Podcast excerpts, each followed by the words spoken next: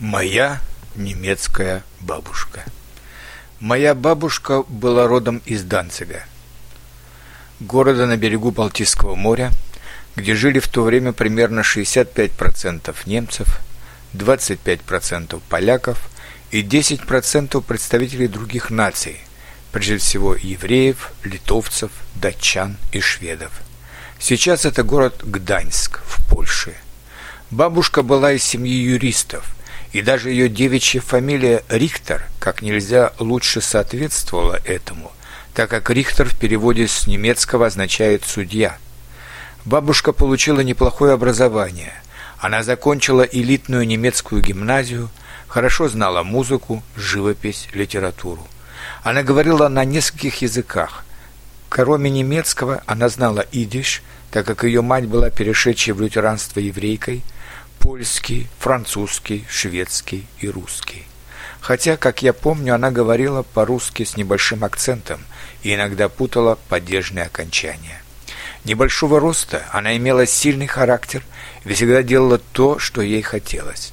Полюбив польского небогатого студента, моего будущего дедушку, она вышла за него замуж против воли своих и его родителей. А чтобы родители не докучали – она уехала с ним сразу после свадьбы летом 1913 года в далекий Петербург, и Россия стала для обоих новой родиной. Она отказалась от своей части наследства в пользу старшего брата и младшей сестры и поддерживала очень небольшую связь с родителями, поздравляя их по почте к Рождеству и Пасхе. Но зато она это делала постоянно, вплоть до Второй мировой войны – хотя писать письма из Советского Союза было небезопасно. За это могли даже арестовать. Мой дед был железнодорожным инженером.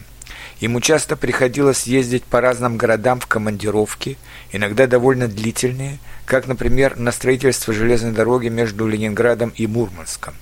Эта дорога сыграла большую роль в годы Второй мировой войны, когда по ней доставлялось оборудование и, об... и продукты, получаемые по ленд-лизу из США и Британии. Бабушка никогда не ездила с ним, но она всегда ждала его, и у нее никогда не возникала идеи изменить ему, никогда. В этом смысле она была настоящая верная немецкая жена – Бабушка никогда не работала в каком-либо учреждении, но она давала уроки музыки, а также немецкого и французского языков. «Надо делать только то, что тебе нравится», — всегда говорила она. Дед за какие-то открытия в области строительства железнодорожных мостов, а также за надежное обеспечение русских войск в Риге боеприпасами и продовольствием в годы Первой мировой войны – получил именное дворянство, а также большую премию от царского правительства в 1916 году. На эти деньги он купил огромную квартиру из 14 комнат в Петербурге, целый этаж здания. В этой квартире у бабушки родились два сына и дочь. Но в 1921 году эту квартиру национализировали. На бабушку, дедушку и трех детей оставили две комнаты, остальные передали другим семьям, превратив ее таким образом в коммунальную квартиру. Но бабушка сумела организовать быт в этой квартире на немецкий лад. У каждой семьи были определенные обязательства по поддержанию порядка и чистоты, и бабушка неуклонно следила за этим. Она никогда ни на кого не кричала, но она на любое возражение могла так тихо, но грозно сказать «Что?», после которого все в страхе мямлили «Да-да-да, я сейчас все сделаю», и больше никогда не пытались ей возражать. Репрессии 30-х годов не обошли стороной мою семью. В 1937 году застрелился мой несостоявшийся дядя Коля, старший сын бабушки, которого пришли арестовать за его связь с опальным маршалом Тухачевским. Он предпочел смерть пыткам в застенках НКВД.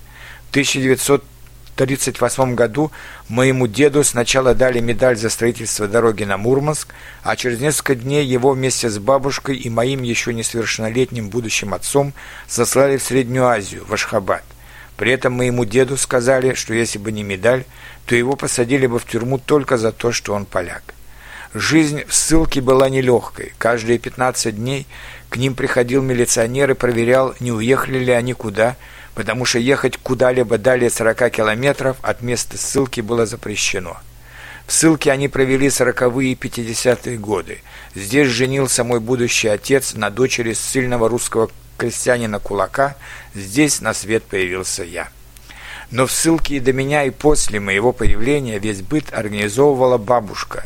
От нее зависело, где и что купить, что приготовить, куда выйти на выходные, потому что нельзя всю жизнь сидеть в четырех стенах. Моей матери, да и всем окружающим приходилось полностью подчиняться распоряжениям бабушки. Она даже научилась немного говорить по-туркменски, чтобы торговаться на рынке. И обалдела и туркменские торговцы – отдавали ей все товары за полцены, когда слышали из уст белой маленькой женщины с орлиным носом и гордым взглядом туркменские слова «иман», «якши», «бешсом», «хазар», «нон», «су» и другие. Из моего детства я помню, как каждый вечер перед сном бабушка читала мне попеременно то немецкую сказку братьев Гримм, то русскую народную сказку, а потом еще спрашивала, что я запомнил – если я что-то плохо запоминал, она говорила строгим голосом, что мне надо идти в поликлиник, чтобы мне починили мозги, пока еще можно что-то исправить. Когда я пошел в первый класс, она всякий раз ходила в школу, когда я получал четверку, что тоже является хорошей отметкой в русских школах. Но и надо было, чтобы я был лучшим в классе, а не просто хорошим учеником. И она спрашивала учителей, что я не совсем правильно понял, и когда можно исправить четверку на пятерку. Учителя боялись ее. Иногда ставили мне пятерки незаслуженно, чтобы только не связываться с моей бабушкой. Ее энергии хватило бы на пятерых, ее педантичности, пунктуальности и практичности мог завидовать весь город. Она научилась шить, чтобы я и мои братья каждый год имели бы какую-нибудь обновку. Правда, эти обновки шились часто из старых отцовских и дедушкиных костюмов, но они все равно выглядели как новые – мой дедушка обожал ее. Он часто говорил «моя Ольга», так звали бабушку, «моя крепость», вместо известной пословицы «мой дом, моя крепость». Мы жили не очень богато, но моя бабушка считала, что 10% всех доходов нужно отдавать бедным, и она всегда брала с собой какие-то лишние деньги, чтобы раздать их нищим. И нищие знали это и всегда выстраивались в очередь, когда видели ее выходящей из дома – но зато она и мы все в семье могли гулять в любое время дня и ночи, потому что нищие не позволили бы никому напасть на нас или украсть у нас что-то. Когда она умерла, весь город провожал ее до кладбища.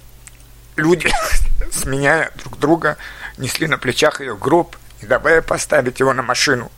Вечный покой тебе, Ольга Рихтер, моя бабушка.